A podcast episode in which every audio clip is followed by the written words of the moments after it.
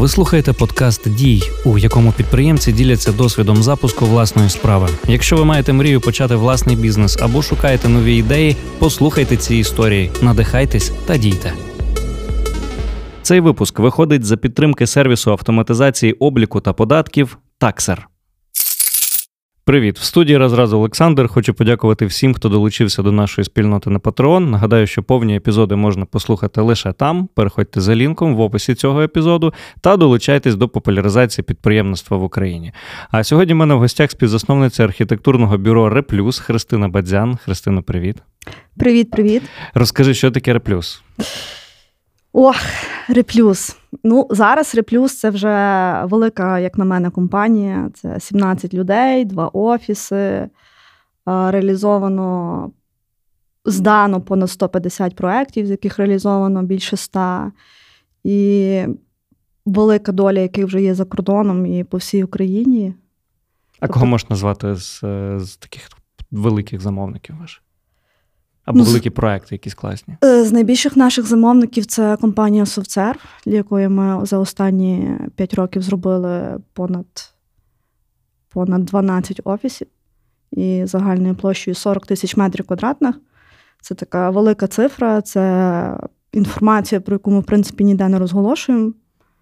Е, бо в соцмережах ми показуємо свою кращу сторону, свою свою ціль і свою, і свою місію, куди ми рухаємось, так. Але, звичайно, що є якась кормушка, річ, яка має годувати, і яка тримає нас на потоці, і тримає нас в якомусь такому тонусі щоденному. Окей. Е, Значить, у вас вже доволі велика компанія. З чого все починалося? Який був стартовий капітал? Давай зразу болюче питання, яке всіх найбільше турбує. Ну, хочу всі, всім дати полегшення. Наш стартовий капітал це було відкладені дві зарплати 15 тисяч гривень, які е, лежали на полиці, і плюс якісь там декілька доларів з весілля, які нас з Дмитром лишилися. За доларами купили два компа. А 15 тисяч гривень давало нам підстраховку, що ми можемо два місяці е, спробувати себе як компанія. як двоє незалежних архітекторів, які абсолютно не мають досвіду, як вести підприємницьку діяльність, як на себе заробляти. А коли ці всі ігри закінчаться, якщо нас через два місяці закінчаться гроші і не появляться нормальні замовлення, то в нас був, звичайно, що план Б. План Б, який має бути в кожної людини. Я планувала піти на курси айтішників. А за Дмитра ми мали план, що він зможе повернутися на попередню роботу, і принаймні за ті гроші, які йому там платили, його візьмуть, і він знову зможе спокійно працювати і отримувати свою зарплату. Ви працювали з дому чи одразу зняли офіс? Ми одразу зняли офіс. Ми його знімали не самі, звичайно, щоб ми боялися, що тих 100 доларів в місяць це є занадто великі кошти, які ми можемо тринькати. І тому mm. ми знімали його разом з Тарасом Михаліхою, який зараз має своє бюро. Тобто, у нас був офіс на чотирьох, Тарас з Ірою і ми з Дмитром. То ви одразу відклали собі, значить, стартовий капітал ж був одразу в офіс, все як має бути. Окей, ти на початку ще перед записом казала, що реплюс не мав бути реплюсом. Розкажи цю історію, що взагалі все почалося, як ви першого клієнта взяли. Я, напевно, купну ще ще трошки далі, ще ще до реплюса і ще до політеху. Тобто історія почалась в 9 класі, коли в нашій школі французькій з поглибленим вивченням французької мови є обмін з Францією, і мене і ще декількох. Е, школярів відправили в 9 класі Францію на тиждень пожити в французькій сім'ї і подивитися, ну, як вони вчаться, як в них побут виглядає, поспілкуватися. Рівень мови в мене, звичайно, був такий просто е, доволі низький, тобто там просто так ні і, і не більше на, ті перші дні. Але цікавий факт, що я попала в сім'ю до архітекторів, і я не знала взагалі про таку професію. Я не розуміла навіть, як це слово архітектор, ну, що це таке. Я з трудом згадала вдома, коли розказувала батькам, ким працював цей француз. І, на щастя, він мене звозив до себе на роботу. Це є місто Ліль, невеличке місто на близько до. Протоки Ла-Манш, він показав офіс, там на стінах висіли проекти, всі люди ходили, щось креслили, щось розмовляли, якісь ватмани носили. І це мені дуже сильно відклалось великим багажем, що в принципі існує на тій планеті ще така професія, де ти не лише сидиш за столом, а ще стоячи працюєш і щось креслиш. А продовження вже цієї історії десь настало в 11 класі, коли треба було вибирати, ким я хочу бути, на кого я хочу йти вчитися. У батьків це вже було однозначно вирішено, що я маю йти або на економічний, або на якусь банківську справу.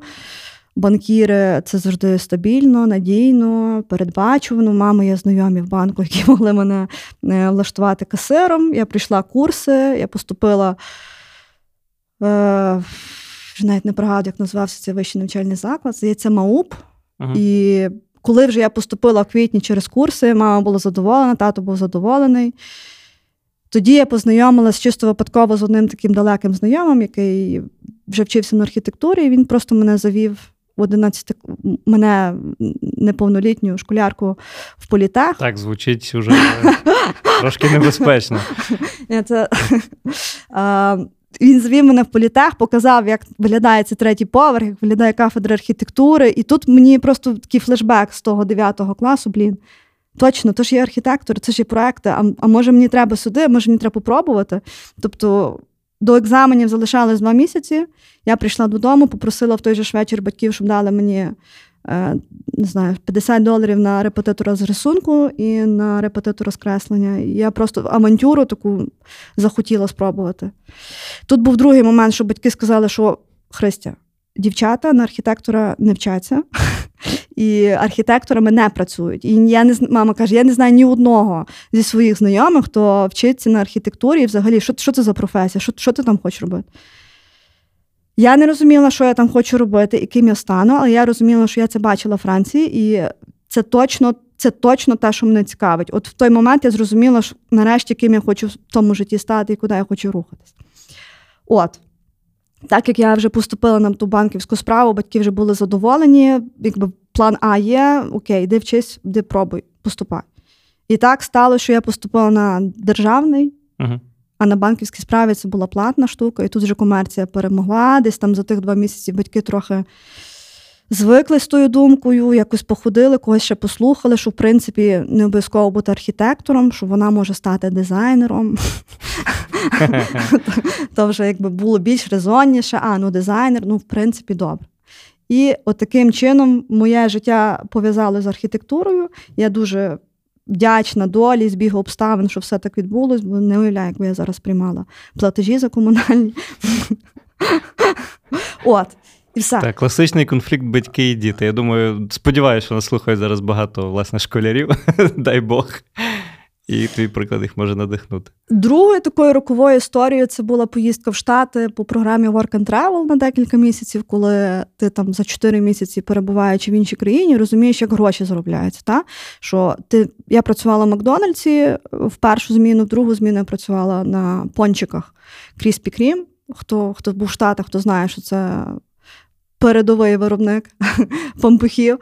І за чотири місяці я заробила 9 тисяч доларів отакою непосильною роботою. Тобто, ми, я працювала з подругою, ми працювали з 6 ранку до 12 ночі на тих двох роботах, і в загальному на сон лишалось отих 6 годин. Але якщо врахувати, що годину ми на велосипедах маслали додому і годину зранку назад на роботу, то на сон лишалось 4 години. Це було дуже важко. Але це тривало всього на всього 4 місяці, і в mm. мене була мета заробити гроші, в мене була мета якось не облажатися, як то кажуть. І от повернувся з штатів після третього курсу, я одразу пішла на роботу в архітектурну студію і почала лупати той той граніт. Переміняла, мабуть, чотири, чотири різні студії. В кожній мені щось було щось не те.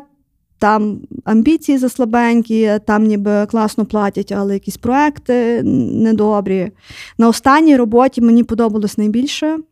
Там були суперпроекти, там було великі перспективи, і і все класно, окрім дуже дуже низької зарплати. Тобто, це була та причина, через яку ми почали думати, що треба кудись рухатись інакше і щось думати. Тобто, поштовхом для старту власної справи стала власне фінансова сторона. Та принизливо низька зарплата на той момент. Ми зустрічалися з керівництвом і просили. Тобто я з Дмитром вже були на той момент керівниками груп, і ми просто пояснили, що ми не хочемо нікуди йти, ми не готові працювати е, приватно, самі на себе. Просто ну давайте якось, ну ви ж розумієте, що ми ну я не можу 5 тисяч гривень заробляти там на той момент, там 7 років тому.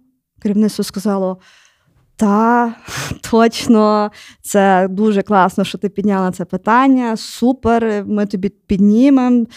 Взагалі клас, все буде супер. Пройшов місяць, і знов тих самих 5 тисяч гривень зарплати. І мене це просто вкурвало. Я прийшла mm-hmm. до Дмитра кажу, все. Тобто я не знаю, що ми будемо робити, я не знаю, де ми знайдемо роботу. Ми просто звільняємося. Це ну, не може так бути, це просто неприпустимо. Ми звільнилися, і тут, як я казала, у нас було 15 тисяч гривень в запасі і гроші на два компа. Тобто ми поняття не мали, де ми будемо шукати замовлень. Єдиний на... плюс, що після того, як ви звільнились, напевно, всім іншим за рахунок ваших зарплат трошки підняли, щоб вони не повтікали. Ну, Звичайно, все все в житті здається на краще, кожен виносить певні уроки. Мабуть, такі уроки треба було і і нам пережити. тобто, та. Отже, ми купили тих два компа, зняли офіс, заплатили за офіс 100 доларів, гроші йдуть вже в конкретний мінус. Е, нам підрядник, який робить дахи, підтягнув перше замовлення. Треба було б намалювати красивий новий реконструйований дах.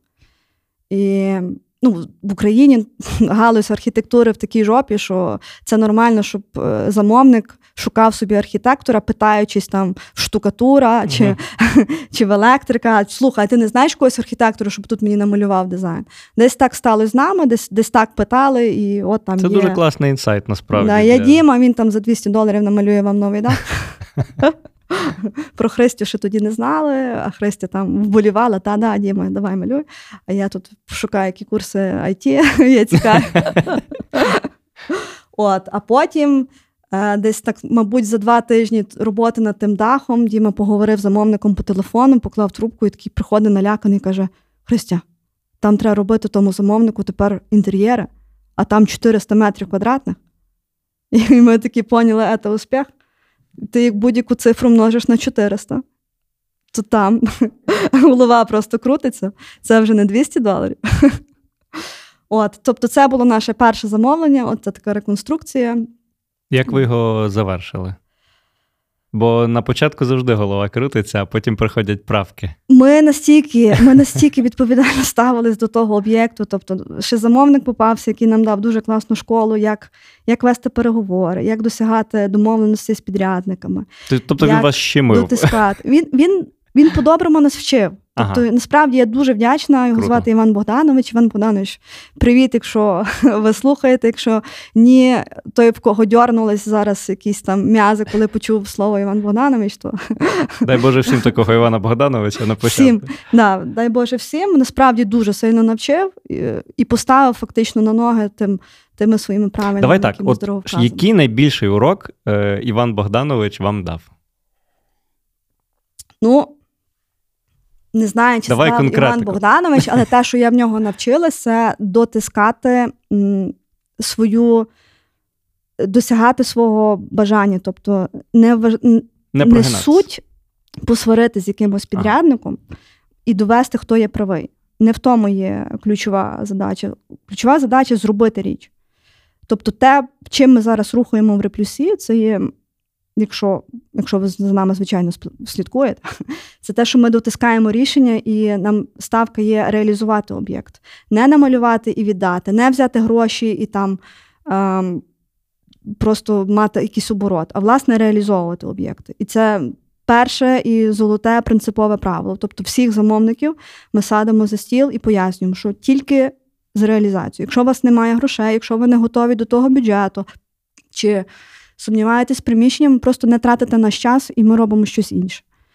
І щоб щоб реалізовувати об'єкти, тут важливо м, закладені ідеї, щоб реалізовувались. Тобто ми цілилися, щоб Реплюс проєктував на закордонному рівні, щоб коли наш проект попаде в якесь міжнародне ЗМІ, щоб було не соромно і щоб не було відчуття, що це є проект зі Львова чи там з України.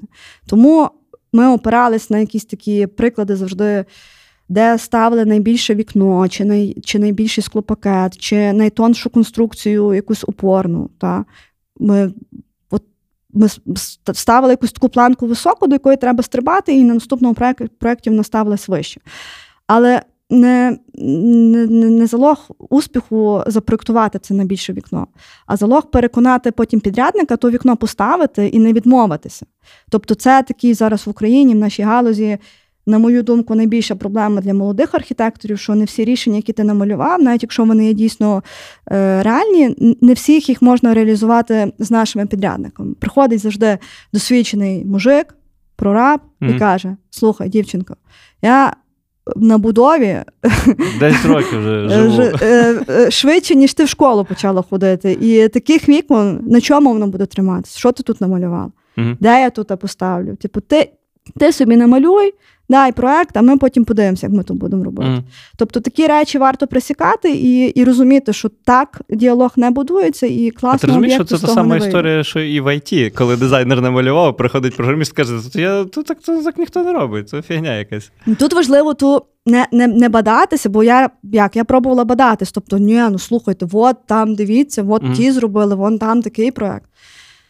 Але тут важливо до людини достукатись. Тобто, тут пояснити, ну, чувак, ну ти ж хочеш щось робити краще в тому житті. Ну ти mm-hmm. ну окей, ти вже там 20 років то робив. Ну давай попробуємо на 21 рік щось нове зробити. Ну ну, мусить бути якийсь рух вперед. Ми мусимо якось то розхитувати і кудись рухатись далі, не не стояти на місці. І Звичайно, все, він ще й буде тобі вдячний за це. Звичайно. За це Ми на всіх об'єктах маємо якогось такого бурчина, який дуже важко під то піддавався. Mm. Постійно чуємо ті фрази, що я за то гарантії не несу. От mm. ваші дизайнери намалювали, і якщо воно поламається, от ви бачите, до кого йти.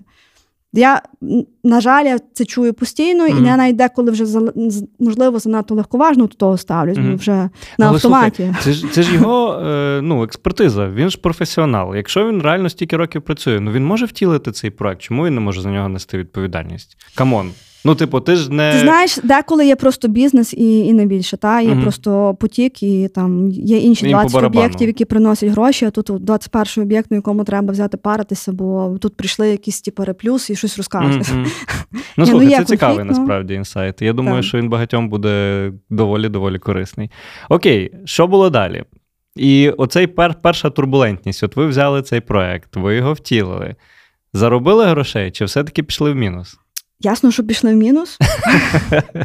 Про гроші ми ніколи не думали. Тобто ціль заробляти і так, щоб ну, якось то легко позбутись, на жаль, в нас ніколи не стояла. Тобто, ми, ми, коли в нас попадали е, проекти на процінку, нам важливо було їх взяти. От якщо він нам цікавий, то проект був, то все, ми там готові.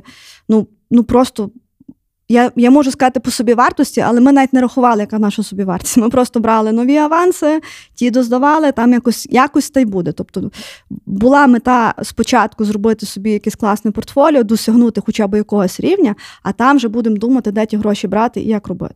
Повезло, що, мабуть, брали з запасом, бо якихось таких категоричний, ну, машину чи квартиру ми не продавали, ми навпаки заробили і на машину, і на квартиру, поки працювали. Найбільшим другим нашим страхом було, як забезпечити собі потік, як забезпечити гарантію, що ти доробиш зараз, наприклад, за півроку цей проект, і ти будеш мати наступний проект. Ми ходили до нашого.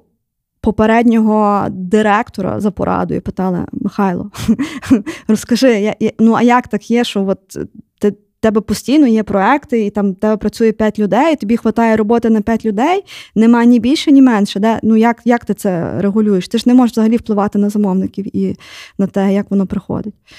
Михайло тоді посміявся, мабуть, я зараз би теж на таке питання посміялась, воно стається саме. Тобто приходить запит на замовлення. Якщо ти бачиш, ти зараз маєш перезагруженість, ти просиш замовника почекати клієнта там місяць чи два місяці. І навпаки, коли ти бачиш, що клієнт, в принципі, питався, але ще не не, не дзвонить і не дає аванс, ти можеш йому нагадати, сказати: дивись, в мене тут зараз вікно буде, якраз можемо твій проєкт зробити. І десь так воно працює.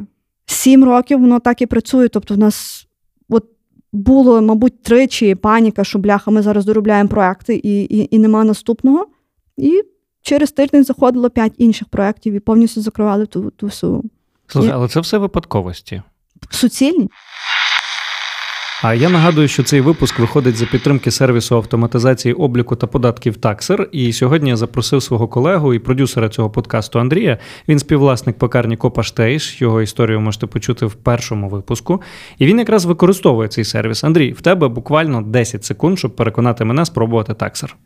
Ну, давай почнемо з того, що я не залежу від свого бухгалтера, бо в мене його просто нема. Тобто, в мене тепер є своя онлайн-бухгалтерія, тобто всі рахунки, накладні акти, вони в одному місці. Я можу вести звітність в одному місці за зручними формами. Мені нагадають, коли і скільки я маю платити податків. Е, прямо в сервісі я їх можу там і оплатити. Ще так само в мене є величезна база знань з різних по новому по новому законодавству, по різних варіантах. Тобто, і ще є прикольно державна служба підтримки, яка реально за мене все рішає. І як ти думаєш, скільки коштує такий набір? Ну, напевно, десь трошки дешевше, ніж бухгалтер. Ну, прикол в тому, що е, ці функції в таксері є безкоштовними, а за 450 гривень в рік е, мені відкриється ще й купа-купа плюшок, які мені все автоматизують, і це реально дозволяє більше думати про проект, тобто а не 400... про бухгалтерію. Скільки 400? 450 гривень в рік. За 450 гривень ти позбуваєшся повністю головняка з податками? Ну, от прикинь, таке буває навіть. Блін, Переконав? Ну, ну, давай так, давай, я спробую. Але е, є промокодик якийсь?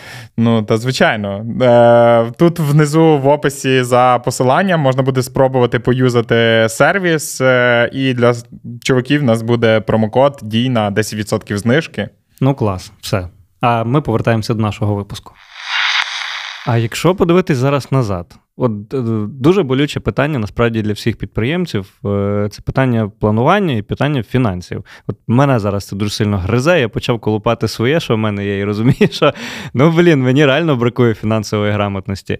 Е, От ти кажеш, ви тоді змогли заробити там на квартиру, на машину і так далі. Але як ви знали, що ви справді берете ті гроші і не не зашкодите цим е, бізнесу? Ну тобто, ви ж нічого не рахували, не систематизували? Ми брали дуже великі обороти, і ми часто робили проекти безкоштовно або якісь такі меценатські, тільки для того, щоб а мати портфоліо, б мати хороші знайомства з тими клієнтами.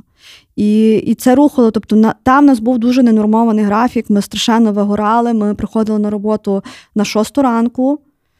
І до 9, коли починався звичайний робочий день нормальних людей, ми встигали за три години відхірячити і зробити просто масу поточних задач. З 9 години починали дзвінки з будови, ми починали їздити наліво-направо, вирішувати ті питання, які горять. Але нас просто рухала робота і бажання щось міняти, робити і якось допомагати людям. Тобто я я не можу пояснити, я, я, мабуть, це не є порада людям не рахувати гроші, а просто працювати.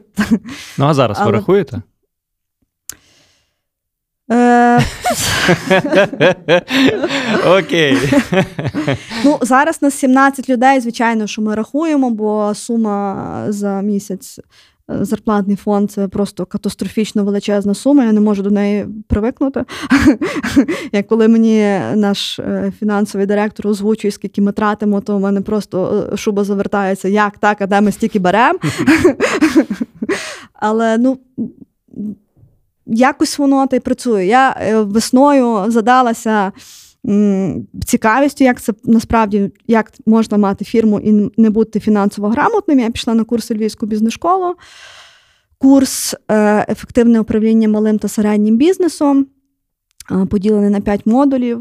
Дуже корисний курс, там є різнобічне відкушування одного і того самого пряника, тобто і зі сторони юридичної, і організація роботи, і е, human resources і тому і, ну, тому подібні речі, воно, я не можу сказати, що в мене всі питання відпали, чи я знаю рішення.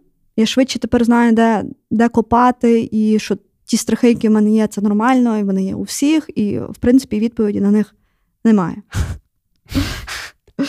Тому тому відвідувати ці курси потрібно, але треба розуміти, що вони не відкриють. Нема ключа там до чогось, що от тепер ти почнеш не знаю, заробляти чи щось контролювати, чи в тебе появиться структура. Ні. Тобто тут все просто, поки сам це не побудуєш, поки. Сільвер булета немає, ніхто за тебе нічого не зробить. Треба все робити самому, вчитися, постійно вдосконалюватися, знаходити нові Да, з тим постійним навчанням це стопроцентна правда. Тобто, ми за сім років вже зараз третє, третій у нас сезон зміни програмного забезпечення. Тобто всі люди дотичні до архітектури, але я думаю, і не тільки мають розуміти, що бізнес має розвиватися. Тобто не може бути якась постійно нейтральна точка, що от ви робили, робили, робили, досягнули, все, у вас є портфоліо, от тепер ми будемо заробляти чи щось робити. Та це смішно. Тобто, ми, ми все рівно досі працюємо на портфоліо, ми далі маємо високу планку і високу грань, і ми до неї не досягаємо до того, чого ми хотіли би досягнути. Та? І ми, ми, ми міняємо. І тип, як виглядають наші креслення, як виглядає наш проект, і за скільки часу ми його робимо, і взагалі, що ми робимо, що ні. І цей процес ніколи не закінчиться. Я це прекрасно зараз розумію, хоча раніше я сподівалася, що треба ще чуть-чуть розробити якийсь там шаблон, і будемо тоді. Тобто, якогось переломного моменту у вас ти не відчула? В це тебе... це весь час е, треба лізти вгору і угу. все. Тобто, це повільне... Просто ти привикаєш, це є певний такий спортивний режим, угу. і я вважаю, що це поки ти лізеш вверх, ти ти розвиваєшся. Тобто... Це, до речі, важлива штука. Е, Дуже рідко буває таке, що раз і полетіло. Та? Це систематичне, фігачилово, працювати, працювати і працювати. Так, ми зараз краще розуміємо, хто наш замовник. Ми mm-hmm. більшу маємо сміливість сміливість е, провести більше зустрічей перед тим, як взяти гроші і зрозуміти, наша це людина, не наша це людина. Mm-hmm. Ми маємо сміливість відмовлятись від проєктів чи передавати їм якимось іншим архітекторам. У вас є відділ продажів? Ні. Самі продаєте? Ні. Ні. У нас немає відділу продажів, у нас досі немає відділу маркетингу uh і і відділу SMM у нас у нас немає. У вас все на сарафанці побудовано? Наразі так. Цікаво. Добренько, давай вернемося ще трошки назад.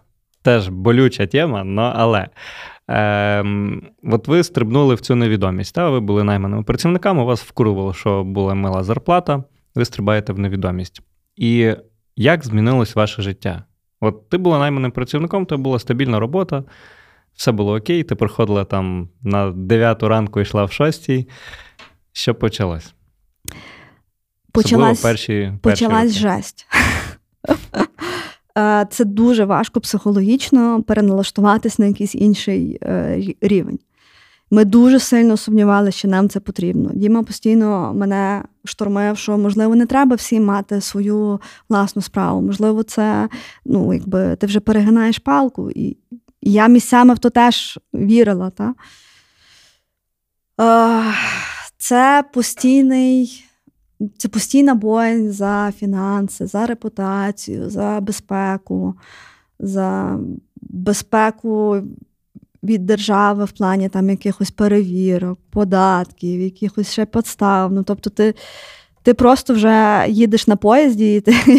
Слухай, а були перевірки? Ну, взагалі цікавиться держава От я зараз кажу, що не були, і от вона і завтра. Ні, насправді ти не перша, бо, наприклад, про кафе ми розмовляли з Cheesebakery, якщо не помиляюся, і вони теж казали, що ну come on, да ти нікому нафік не потрібен, поки ти малий. Ну, стартуй, там побачимо. Так, але в мене зараз мета працювати в білу, працювати на ліцензійному софті, і незважаючи на те, що так не працює ніхто, ми ту скалу дуже зараз інтенсивно стукаємо. Тобто ми хочемо працювати в європейському напрямку не лише тим, які проекти ми робимо, але й тим, скільки податків ми платимо і як ми їх платимо. Мене не влаштовує. Система ФОПів. Я розумію, що на ФОПах далеко та держава не заїде, і, типу, я я не очікую тої пенсії. Я я просто готова брати за проект більше, щоб могти це платити і відчувати, що я роблю правильні речі. Принаймні, зараз в мене такий свідомість, що я вважаю, що платити податки це є правильно. uh І не просто платити тих 5% податків, як на тому ж ФОПі, про який я згадувала. Бо це рівень десь такий, як в якомусь там, не знаю, в Бангладеші, мені здається, рівень податків трошки вищий. Um, і... Ну, круто. Це це, це круто насправді. Е, Дивися, питання, яке турбує, от, власне, воно переломне. І це перед ем, питання, яке маячить на горизонті в тих, хто починає власний бізнес без найманих працівників. Mm-hmm. Коли ви зрозуміли, що ви вже можете когось найняти? Ну, тоді, коли тої роботи було вже настільки багато, що вставати в 4.30 ранку і приходити на 6 вже було недостатньо. Ми дуже боялися, що ми не зможемо а, тримати гідну зарплату. Угу. І ми дуже переживали, що навіть якщо зможемо, то це не буде довготривалий процес, бо, як я вже згадувала раніше, ти не можеш впливати на кількість замовлень, які тобі дають. Угу. Ти, той процес випадковий, це як е, торг на базарі. Але вже фізично ми вже не стягували, тобто вже було психічний стан і емоційний такий досить підірваний. Ми вирішили, що пора брати людей і поставили собі за мету будувати команду. Тобто, Мгм. попередній досвід, коли в нас була на роботі велика тікучка, і люди звільнялися, йшли, приходили нові, нові знову йшли, і проекти перемігрували, робились неякісно. Це дуже сильно відклалося, і ми поставили собі за мету, щоб люди, які в нас працюють, щоб мали гідну оплату праці, гідний офіс, гідні умови, щоб вони не думали про те, як шукати собі е, якийсь там додатковий заробіток. Угу. Тобто, те, що для мене було дуже болючим, це от знайти офіс, купити не просто там крісло, а якесь класне крісло, та, чи класний стіл, чи Мгм. щоб комп був не просто компом, там з якимось непонятним монітором, а щоб це було якась ну, правильна інвестиція. Тобто я, я це все перейшла, мені це давалось важко, я себе в якихось моментах переломувала, і тому Слухай, а чому саме так? Чому саме в штат? А чому в- там, наприклад, не фрілансери? тому що ми реплюс, тому що в нас була мета. Ми ж проекти теж маємо на якісь невипадкові. У нас є якась певна філософія, є якась певна ціль, і та ціль не поширюється на мене чи на Дмитра, вона поширюється на все бюро. Угу. Тобто, це бюро однодумців, які разом, команда, кожен підставляє плече. А, У нас немає такого, щоб е, хтось один робив проект безперешкодно до самого кінця. Тобто, якщо є проблема, якщо ми бачимо, що людина вже або не стягує, або не може дати те, чого вимагає замовник, ми переключаємо на інших людей. Це, Мгм. це, це виглядає досить вже природньо і, і легко, і проект від того стає тільки кращим, бо кожна людина вносить якісь свої бачення, свої поправлення. І так, тобто, у нас команда це є пріоритет номер один, сильна команда. Угу. І другий пріоритет проекти, які реалізовуються, і досягнути якогось світового рівня. Тобто поставити нашу галузь прикладом і. Ну, приклад зробити. зробили, трошки про нього розкажемо. Приклад світового рівня, але поки що ще таке дуже болюче, знову ж таки, питання. Я бачу, ти вже посміхаєшся, але ну come on. Е, Це насправді дуже важливо найняти першого працівника і, блін, звільнити першого працівника. Чи О, були у бляха, вас. це ужасно. От розкажи про цей момент. Як це відбувалося? Я, Я- тебе не прошу зараз переживати це спочатку, просто краще дай пораду людям, як це зробити максимально безболісно. Я не маю того секрету. Мені треба піти на ці курси по звіль- звільненню Курси по людей. звільненню людей. Я дуже пишаюся. Я дуже пишаюся, що від нас не звільнився ще поки що ніхто. Ви просто всіх звільняєте. так? Але, блін, довелось звільнити вже, мабуть, людей 10. Ага. Не знаю. Ну, це в основному це були якісь стажери чи люди, які недовго в нас працювали, але були і випадки, коли е, люди працювали е, там вже близько року. Ну, ну, тут це важко, це, це неможливо до цього привикнути, неможливо написати собі якийсь сценарій подій. Воно буває дуже по-різному. Особливо, коли це переходить на емоції, плач, то це просто жесть. Ну, да. А, перші рази я настільки сильно того боялась, що я не звільняла людину, я її переводила на іншу роботу. Угу. Я, ну, але я, це шукала, насправді правильно. я шукала по знайомих, тобто я розуміла плюси. Ну, не, не може бути людина повним долбойобом. Я не знаю, чи можна матюкатись в вашому подкасті. Ну, не може бути людина повним долбойобом. Тобто щось не підходить нам, але очевидно, що на іншій роботі це буде навпаки плюсом, і ті скіли, які та людина має, якраз це те, що потрібно. Тому я займалася якоюсь такою роботою. Зараз вже це часу нема. Доводиться просто звільняти. І я, мабуть, не говорю правду під час звільнення, чому саме ми звільняємо, бо це важко. Угу. Але я завжди всім говорю: я звільнялася, точніше, не так. Мене звільняли двічі, і звільнялася я сама теж двічі, і кожен раз це було дуже класним для мене досвідом. Та коли мене звільняли, це було дуже обідно. Як так? Я ж тут я ж тут така геніальна, а ви мені кажете, що вам моя робота зараз не потрібна. Тобто, Але не звільнили б мене тоді, я би зараз не було тут, де є. І тому все в житті на краще, це треба розуміти. Просто ти то не можеш побачити в той момент, коли тебе накривають емоції. От так. Записали, як кажуть, зафіксували. Добре, а тепер більше в позитив. Е, Хоча тут знаєш, теж позитивно може бути цілком, як залежить від сприйняття. Е, Ви неодноразово потрапляли на сторінки найавторитетнішого світового видання про архітектуру Ерк Дейлі, зокрема зі своєю власною квартирою. Я так, таке читав. Є таке. Є таке. Є таке, не будемо приховувати. Ми дуже гордимося тим, що ми попадаємо на Арделі. Це одна з тих е, цілей, які ми там ставили. Тобто, ми від першого об'єкту за Арделі ми слідкували ще з інституту. Давай mm так почнемо. Скільки там 7 мільйонів переглядів? Це, ну, це найавторитетніше видання. Тобто про Арделі не чув хіба глухий чи сліпий, хто mm зв'язаний з архітектурою. Якщо так зараз сталося, то а як ви туди попали? Пошукайте, що таке Арделі. Як ви туди потрапили? Як пробитися в таке величезне видання? Там дуже легко пробиваються. Там в них є Submit Project, тобто ти завантажуєш свій проект, робиш до нього опис і mm чекаєш відповідь. Від Паули або від Марії Гонзалес. Ми вже їх там листи від Марії Гонзалес свій час чекали там місяцями. Тобто ми там це не є так, що ти е, закинув проект і там завтра отримуєш відповідь. Mm-hmm. Ні, Арделі, це ще ті тарани, ти чекаєш там місяць, потім нагадуєш, Паула, ми там скидали проект, ви вже дивилися. Mm-hmm. Ой, ой, ще ні, чекайте добре. Ясно, що у нас було безліч відмов, бо проєктів, які я згадувала, ми зробили багато, попало з них на даний момент сім, mm-hmm. якщо я не помиляюсь. Тобто вас сім разів згадувало це видання? Так, сім наших проєктів попало туди. Круто. Це дуже круто, бо зі Львова ми були перші, і ну, тобто, об'єкт, який е, був у Львові. Слухай, може, тупе питання, але ну, напевно, все-таки важливо. І що це вам дало? Цю частину епізоду можна послухати в нас на Патреоні. Дякуємо тим, хто долучається до спільноти та допомагає створювати якісний український контент і популяризувати підприємництво. Адже все, що крутого створене в цій країні, створено саме підприємцями, і ми з вами працюємо над тим, щоб їх ставало ще більше. Дійте.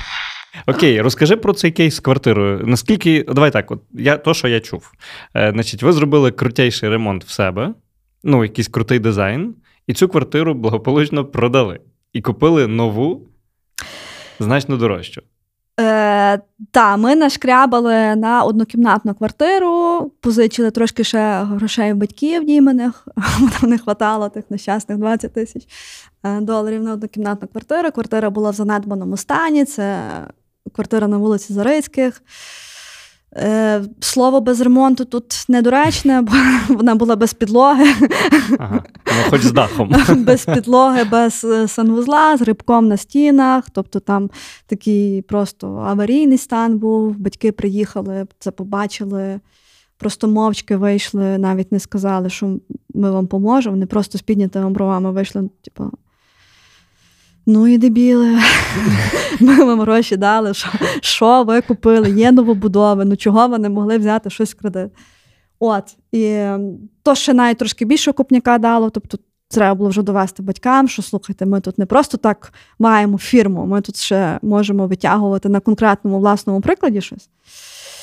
Е, ми чудово зробили цю квартиру, ми її дуже любили, і вона дуже класно вважається один з наших топових об'єктів, але потім ми вирішили, що наша сім'я має розвиватись і чекали на дитину, і в однокімнатній квартирі, тим більше з ліжком на антресолі без огородження. Це було трохи дивно. І тому ми були змушені її продати, вирішили продавати зі всім, з меблями, з технікою, з тостером і з кавоваркою. uh І вже коли знайшлись покупці, а покупці знайшлись на третій день продажу, то покупці поставили ультиматум, що і вазонки теж там лишаються. Добре, що ми хоч кота забрали. От, та, ми купили її, і за ці гроші купили таку ж саму вбиту трикімнатну квартиру на вулиці Гуцульській. Ну, але вже трикімнатну, come on. Да, слухай, там жили наркомани, там теж не було Так ви з наркоманами купили? Ні, вона останні 10 років ця квартира була закрита, бо по ній велись судові справи. Е, Вона була страшно прокурена, там на всіх дверях писали якісь матюки. Тобто там був такий наркоманське гетто, і Мгм. Тому це одна з причин, чому була занижена на ній ціна, і чому її, в принципі, ніхто не розглядав, бо це треба перевіряти документи, потім мати справу з сусідами, які там 10 років мають таку гі- геморойну квартиру, яка протікає, і в якій ніхто не живе, і вона просто всім такі якісь е, е, незручності доставляє. І ми вирішили ту квартиру витягувати. Так як ми гналися купити трикімнатну квартиру, ми не сильно там звертали увагу на планування. Нам більше було цікаво, щоб була прикольна локація, щоб була можливість зручно ходити на роботу, зручно жити, щоб був плюс-мінус нормальний будинок, щоб це був старий фонд, щоб був і двір класний, і якась десь зелень поруч, і, можливо, якийсь парк поруч. І варіантів особливо багато не було. Купили ми цю гуцульську, і тоді ми зрозуміли, що там ужасне планування з прохідними кімнатами, і вона, в принципі, темна не через те, що там вікна були забиті дошками, а ну, вона, в принципі, темна і якась така не зовсім блистить. Тому ми тут вклалися дуже сильно в таких проектних рішеннях. Тобто, ми а, ті вузькі кімнати, які були.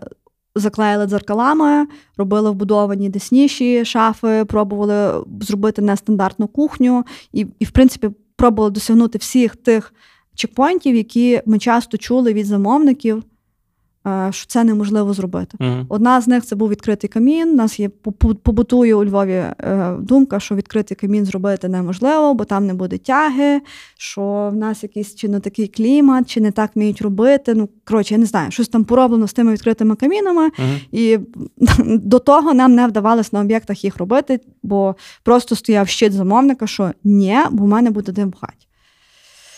От. Другим Ви пунктом. замовником ведете до себе додому і показуєте: нема диму, дивись.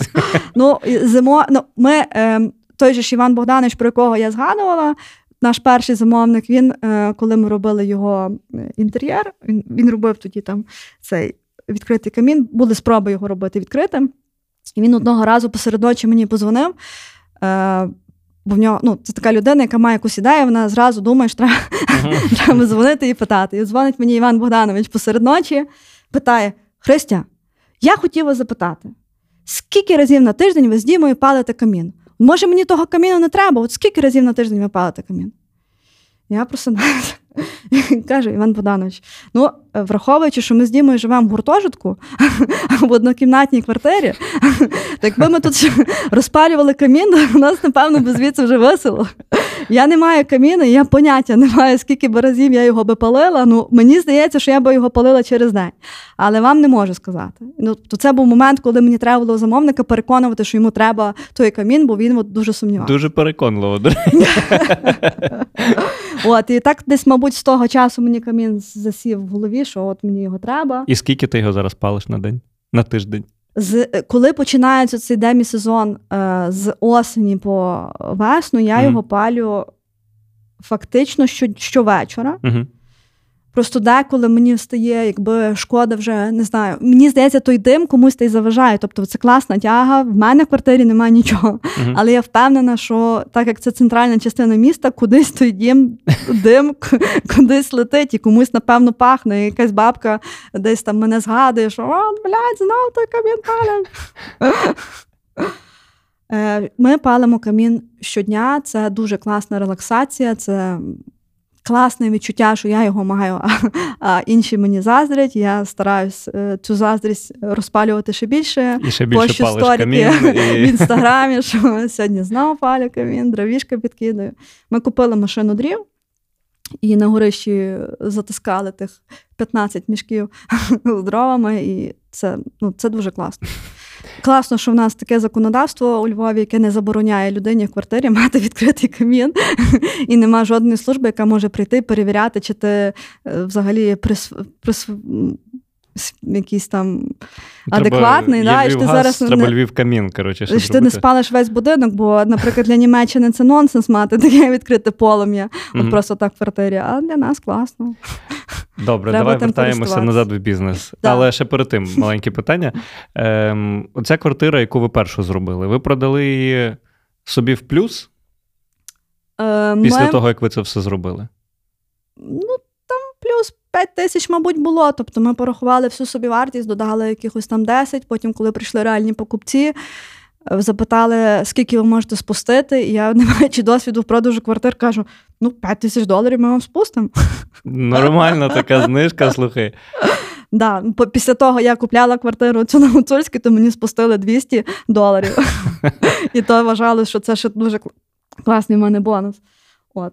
Але ну, я, я щось ніколи не задумувалася, що то треба було на тому заробляти. Ні, чи це непоганий напрямок бізнесу. Слухай, знаходиш стару квартиру в наркоманську, робиш там офігенний ремонт і продаєш. Ну і другий елемент, якщо вернутися да, до бізнесу в квартирі, що, що ми хотіли зробити? Ми хотіли е, показати приклад реставрації. Мгм. Трошки інакшої реставрації, ніж то, до якого, до якої ми звикли. Мене, в принципі, довший час цікавило це от питання, що слово реставрація якесь таке закрите, воно якесь таке трохи снобське. Є от реставратори, вони там дуже знають, як це все робити, але от молоді архітектори чи студенти до того сильно не пхаються.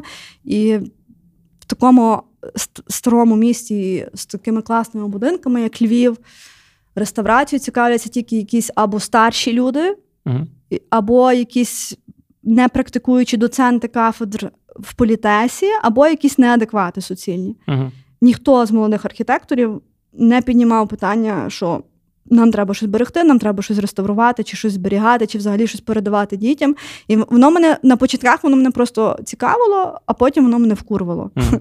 Воно мене вкурвало. Я розуміла, що не реставрація це не є лише зняти фарбу, наприклад, з дверей, перешпаклювати і покрити, зробити новесенькі білі двері. Деколи реставрація це лишити щось подерте, поцарапане, чи з якимись там, не знаю, залишками попереднього власника. Мгм. І інших об'єктів не було, була тільки своя квартира, на яку не буде замовник переживати, а чи то буде гарно, Мгм. а чи то потім хтось мене зрозуміє. Тому робили в себе на гуцульській. Тобто ми, ми планували, що у нас двері будуть мальовані. Коли ми здерли фарбу, я сказала, все, стоп. Стоп, машина, ми їх не малюємо, ми їх не шпаклюємо, ми лишаємо отакі подерті. Там навіть на деяких тафлях є матюки, Мгм. і це окей. Тобто мене Польською? це абсолютно не бентежить. Ні, російською ти наркоман. Щось там вашу мать писав. Ем, І це прикольно, бо ця квартира прожила 100 років, і не ми одні в ній живемо, і вона бачила дуже багато інших постатей і інших людей. І берегти цю історію дуже важливо. Що відрізняє Львів від, наприклад, Житомира, чи від якихось Черкас, чи від якогось там. Я не хочу ображати інші міста, але Донецька, Луганська чи чогось. Ми самі розуміємо, це є не дороги, не громадський транспорт, це є історія, це ті старі елементи, які для нас зробили, можливо, і не українці, можливо, це були австрійці і поляки, можливо, між ними і були українці, але Мгм. це точно є та культура, якої зараз ми досі не добудувались при незалежній Україні. І не шанувати і не любити ці речі не можна. Я дуже хочу, щоб всі люди зрозуміли рішення в будинках з початку ХХ століття є набагато сучасніші, ніж рішення в сучасних новобудовах. Тобто, якщо ми зайдемо в будь-яку австрійську кам'яницю, ми побачимо, які тонесенькі е, примикання кам'яних сходів є, і що ці сходи були закладені під час будівництва, і що над сходами є світловий ліхтар, тобто скляна стеля, де ти бачиш небо, і що сходи мають не просто. Е, Пряму площу свою, що от вони дв- два, ма- двомаршові сходи і все. А вони можуть бути зроблені овальні. По центру може бути просто простір на чотири поверхи вниз, нічим не задіяний. Тобто питання естетики завжди стояло. Не на- тільки естетики, слухай, ну були такі випадки, наприклад, ми робили студію в центрі е, Львова в старому будинку австрійському. І там стояло два каміна. Ми коли туди заходили, нам сказали, та чуваки, типу, можете каміни ці зносити, якщо хочете собі пару квадратних метрів. Ми якось, слава Богу, їх не зносили, вони доволі круто виглядають. І колись до нас через кілька років зайшов архітектор один львівський, він сказав: Оцей камін коштує 20 тисяч доларів, а цей 10. Уяви, уяви собі, скільки таких камінів народ повикидав.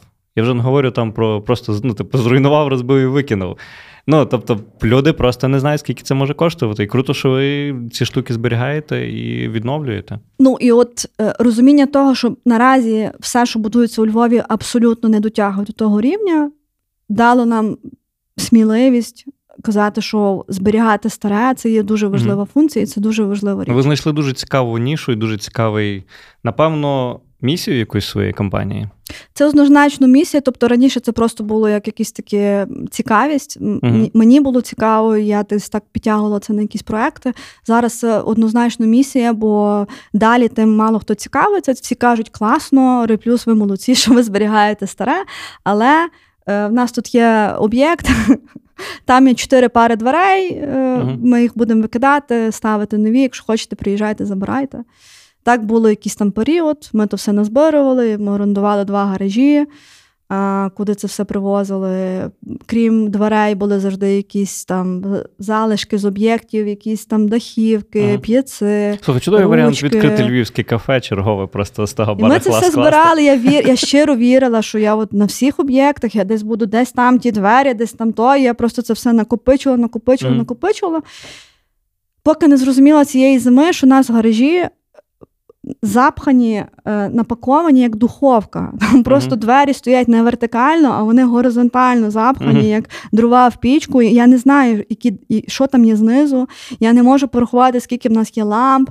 І я вже забула, які там є ті пічки. І тобто я зрозуміла, що нашого нашого того барахла врятованого є занадто багато. Mm-hmm. І цієї весни, з березня, ми зробили окрему по суті компанію, називається Рестаре. Це є фонд архітектурних знахідок, це місце. Куди можна віддавати речі, які шкода викинути, але ну немає де тримати. Це місце, куди ми звозимо все, що знаходимо на смітниках, все, що е, віддають колеги по цеху інші архітектори, і все, що є цінне для Львова. Тобто я вірю, що такі речі можуть підсилювати архітектурою, вони можуть підсилювати інтер'єр. Я вірю, що старі двері в сучасному інтер'єрі можуть зробити його ще сучаснішим. Тобто дух місця і дух часу має бути притаманний на кожному об'єкті, і не можна робити якусь річ, по фотографіях якої людина не ідентифікує, де це зроблено. Чи це Україна, чи це Львів, чи це Київ, чи це Харків, uh-huh. чи це Дніпро. Ну, тобто має бути дух місця. Тобто, в нас є та культура, нам не треба далеко ходити, нам не треба її придумувати. Ми всі любимо вишиванки, і кожен патріот має вишиванку. Це те саме є в архітектурі і у Львові, тобто це є та автентика. Від Ми не можемо від неї втікти і закривати очі. Просто ми маємо її поважати. Я Круто. не говорю, що ми маємо починати проєктувати старовинні будинки. Ні, тут мова взагалі не про то. Тут є просто про збереження. Тобто, ти маєш цінувати. Якщо тобі попався об'єкт, на якому є якась та стара річ, ти або придумай, як її туди приліпити, або просто відмовся від того об'єкту. Ну тобто. Або віддай рестере. Або віддай ресторан. Не, ви, не викидай, віддай. Дуже цікава філософія, дуже крутий посил. Давай трошки вернемося ще back to business. Е, у вас сімейний бізнес. Ви з чоловіком. Як ви ділите між собою обов'язки, як ви конфлікти залагоджуєте? О, я чекала цього питання. Ми е, спочатку ми дуже якось боялися, як ми будемо то ділити. Ми всі об'єкти вели вдвох. Коли ми почали мати найманих працівників, то все рівно ми були вдвох, приймали рішення. Звичайно, що були сварки, звичайно, що там є якісь е, цінності, які мені важливіші, Діми є свої цінності важливіші. І е, коли стало об'єктів більше, ми почали ділитись, були об'єкти мені, були об'єкти Дмитра, і ми побачили, що це офігенно працює, коли ми не не пересікаємось двоє в об'єктах, коли там я веду е, свою команду, Дмитро веде свою команду. І е, зараз по тих замовленнях чи по тих клієнтах, які приходять, ми легко визначаємо, що клієнту потрібно, які сильні сторони є в мене, які є в Дмитра, і ми просто вирішуємо, хто буде цей проект вести. Скільки ви проєктів можете вести окремо кожен? І максимум? А, Ну, мабуть, Я я не можу сказати, бо в нас були такі спринти, коли вели по 10 об'єктів uh-huh. а, одночасно. Зараз у нас вже є проєкт менеджери і все поділено. Глобально зараз на фірмі є десь 30 поточних проєктів. Uh-huh. Тобто яких... це не по 15 у вас? Ні, це не по 15. Я я веду чисто так, що я спілкуюся зі всіма замовниками. Це є 5, Дмитра десь так само, і uh-huh. проєкт менеджерів і відповідно. А коли ви зрозуміли, що це от ви вперлися в ту стелю, що ж ну я вже не можу більше проєктів брати? Тоді, коли ми не встигали запам'ятовувати і вносити правки в проекти, були клієнти айтішники, які нам завжди говорили, що вам пора брати проєкт менеджерів. Ми, як ті писята, взагалі не розуміли, що означає слово project менеджер на що він нам треба, які uh-huh. ті айтішники дивні, невже вони не розуміють, що я то не можу комусь доручити, що то ж тільки я можу то вести. І ми дуже довго з тим якби боролися і просто не сприймали ту думку.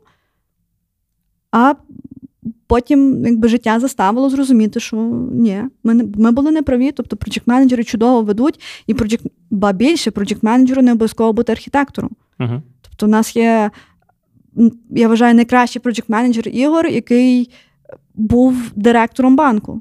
Uh-huh. Він відношення до архітектури абсолютно не має, але людина вміє спілкуватись, вміє знаходити е, спільну мову, розуміє, де в нас є вузьке горлишко, що потрібно передати архітектору, як заспокоїти замовника і якого підключити підрядника. От от і всі функції проджект менеджера. Тобто ми е, дивимося на проекти, якщо моєї безпосередньої участі чи участі Дмитра не потрібно, коли це є типовий якийсь там офісний проект, тоді ми включаємо суто проєкт менеджера, і проєкт менеджер вже дивиться, коли є той момент, що треба підключати когось з засновників до зустрічі, чи коли там, якщо виникає якась тупікова ситуація, він сигналізує, що тут вже команда. Трошки щось не туди їде, треба, щоб ви втрутились е, в ситуацію і розібрались. Тому я я, я дуже рада, що таке полегшення на нас на фірмі настало, що не обов'язково самому особисто вникати в кожнісінький проект. Звичайно, ми ми розуміємо все, що фірма робить, які ми приймаємо рішення, які в нас є об'єкти, що ми там на якому етапі, але ми вже не керуємо безпосередньо на кожнісінькому об'єкті процес. Окей, це цікаво. Це можна вважати якимось переломним моментом, який вас почав трошки бустити, і принаймні вас висмикнув з цієї операційки, хоч хоч на трішки. Чи були ще якісь такі переломні моменти? Можливо, ти щось згадаєш, що варто було би зробити раніше? Ну, от як найняти проджект менеджера. Е, варто було. Ми, я вважаю, великим ще такою місією нашою це робота з містом. В якийсь момент мені відкрились очі, що поки ми хірячимо на приватних е, замовленнях, поки ми заробляємо гроші, реалізовуємо там арделі, всі діла, в місті твориться такий піздець. Тобто, всякі міські об'єкти, площі, музеї чи будь-які інші будівлі, вони собі там не керований процес. Тобто там є певна вже зграйка, яка то все вміє менеджерити, реалізовувати і ще щось. І, типу, ти коли чуєш, що в Німеччині відкрився якийсь музей, ти завжди хочеш туди піти, ти, ти кажеш, бляха, йдемо ти в Лондоні, в Тейт Модерн, це ж музей сучасного мистецтва, там, типу, подивимось, пофоткаємо, наберемось рішень. І тепер собі згадай, якщо ти чуєш, що в Україні там десь відкрився якийсь музей, там в Луцьку відкрили музей. Що що ти очікуєш побачити? Ну, Це просто позор. Та? Це будуть Совок, старі рішення, це буде якесь відмивання грошей, це будуть якісь непонятні дизайни, непонятні якісь е, старомодні. Е, ремонтні рішення будівельника. Ну бо а як він то зробить по-інакшому? Він же ж 20 років робить державні об'єкти, він ж знає, які двері ставити. І і, тут і тут мені відкрилось, так знаєш, щолкнуло, що ми так далеко не заїдемо. Тобто, моя дитина буде в тій самій країні жити, якщо я не буду щось в ній міняти. mm І, І ми залізли в роботу з містом. Знову ж таки, ми тут не ставили мету заробляти гроші. Це є повністю якийсь такий меценатський підхід. Тобто, коли в нас випадково появився запит на музей міста у 2017 році, ми точно сказали, що ми робимо, про гроші вже домовимося. Тобто, це. Тобто це не було обрахунок по якихось ринкових цінах, там а піде, а чи не піде. Ні. Тобто ми хотіли робити, а далі вже ну, і і досягнути якогось результату. От, Після музею міста ще появився Львівський муніципальний центр. Ми взяли участь е, в конкурсі на школу мистецтв, де на Личаківській, на Личаківській, та, який ми перемогли. Угу. А, І і знову ж таки, мета була не зробити проект, віддати, а потім говорити, що місто. Та там всі такі кончені, там ніхто нічого не. Ми от закладали таке рішення, ми закладали таке рішення. Ні, я просто стрибнула в вогонь і пробувала там з тими шакалами відбиватися. Це всі скіли, набуті там за сім років приватного об'єкту, дуже мотивували. Тобто я по життю принципова і вперта людина, і якщо я знаю, що можна зробити якесь рішення. То ніхто мене з підрядників своїм авторитетом не задавить, що він того робити не буде, бо то, відділі, якийсь там експеримент чи ще щось, бо так ніхто не робить. Тобто, це мене навпаки мотивує ще більше до людини стукатись. По музею міста ну, прям така от в мене була фраза. От вона всіх переконала і незломна була, коли вже підрядник впирався і не хотів щось переробляти. Ну, там, наприклад, не знаю, нас накреслені, там стояли лючки на підлозі, якось там, не знаю, по певній лозіці розставлені, але ти приходиш на об'єкт, бачиш все в комплексі, бачиш ті арки, ще щось, і розумієш, що блін, отой лючок треба посунути. Я розумію, що це є відхід від нашого креслення, але воно отак бути не може, бо він, наприклад, там не знаю, криво чи не криво. Тож в державних структурах немає такого поняття, що перемонтуй мені, будь ласка, лючок. Бо ви його поставили криво. uh Ні, такого нема. Ну тобто, що що таке? Є замовник, він там акт підписаних робіт, є, що там прийняли. Підрядник сказав, що по-інакшому зробити не можна, та й все. І отут мені дуже сильно треба було впливати на ситуацію, якісь ті лючки переставляти, чи світильники переставляти, чи щось доробляти. І от оця фраза. Я я підходила до підрядників, питаю, прошу пана, а а, а ви зі Львова? І мужик такий схараний, просто такий чуть нахуй не посилає, такий зі Львова я що? Кажу, ну, будь ласка, ну переставте мені там той лючок трошки лівіше, бо ну, тут він так не може бути. Тобто це не той об'єкт. Це він такий, блядь, слухай, в мене там ще 20 інших об'єктів, мене там чекають, а ти мені тут з тим довбаним лючком, що воно тобі дасть? Нащо, нащо воно тобі міняти? Я почала, ну ви розумієте, ну прийдуть зараз купа поляків, автобус, зайдуть в той музей міста, подивляться, що а, курде, ті українці не вміють зробити по по, по, по нормальному, подивись якийсь позор, а не музей, і будуть нас тут шпондрати. Ну, ну чувак, ну перестав, ну будь ласка. І насправді це діло на кожного. Uh-huh. Тобто, оця от така національна якась е, uh-huh. благання, що що от я їм приводила в приклади ці всі німецькі е, вокзали, де просто. Там беруть богів, архітекторів, е, роблять неймовірні проекти і на, на надзвичайній якості їх реалізовують. А в Україні все навпаки. Ну, приватний об'єкт класний, все, що державне чи міське, таке собі. Ага. Ну, тобто, відверто таке собі. І це це пора міняти, і я це пояснювала кожному, доносила. І мені здається, що ті люди, з якими ми мали справу, дослухались і зрозуміли. Тобто в них десь перевернулася якийсь там світогляд, і в них теж стала та місія зробити класно. Дай я, Бог.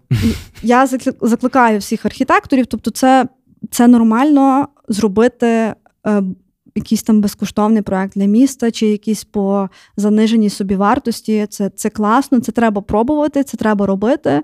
І ну, це, цю галузь потрібно відбудовувати і змінювати. Окей. Ну, слухай, такий посил потужний. Давай тоді наостанок ще один посил фінальний, але який має прямо зараз всіх добити і мотивувати або демотивувати, бо різне буває. Що би ти порадила тим людям, які вагаються, чи варто стартувати власну справу? Ну, на подкасті дій. Я, мабуть, не буду казати, що не ходіть, всі, ходіть всі до мене на роботу, немає чого починати власну справу. Я вважаю, що якщо появляються думки, то їх варто робити. Не варто чекати до кризи середнього середнього віку і починати тоді. Спробувати варто. І облажатись теж варто. Тобто, якщо ви думаєте почати власну справу, але ризик, боїтесь втратити весь той комфорт, який є, ну підіть. ну, втратьте той комфорт, а тоді будете більше його цінувати. Тобто не має бути в людини оцих думок, які виїдають зсередини, що я там щось хочу, не знаю. Треба спробувати. Ні, то ні. Ну, як як ми з Дімою говорили, Діма, ти завжди вернешся. Тобто ми через ми через два роки згадували про те, що Діма має вернутися на попередню роботу. І це так це так допомагало психологічно, типу. Блін. Завжди мати план Б. Да, план Б це. Якісь хоч трошки відкладених коштів. На каву. На каву, принаймні. Христина, я тобі дуже вдячний. Насправді дуже крутий випуск, е, прям бомба. Е, з нами була співзасновниця архітектурного бюро Реплюс Христина Бадзян. І дійте. Дякую, що послухали цей подкаст. Якщо він вам сподобався, ставте зірочки в рейтингу і діліться випуском у сторіс.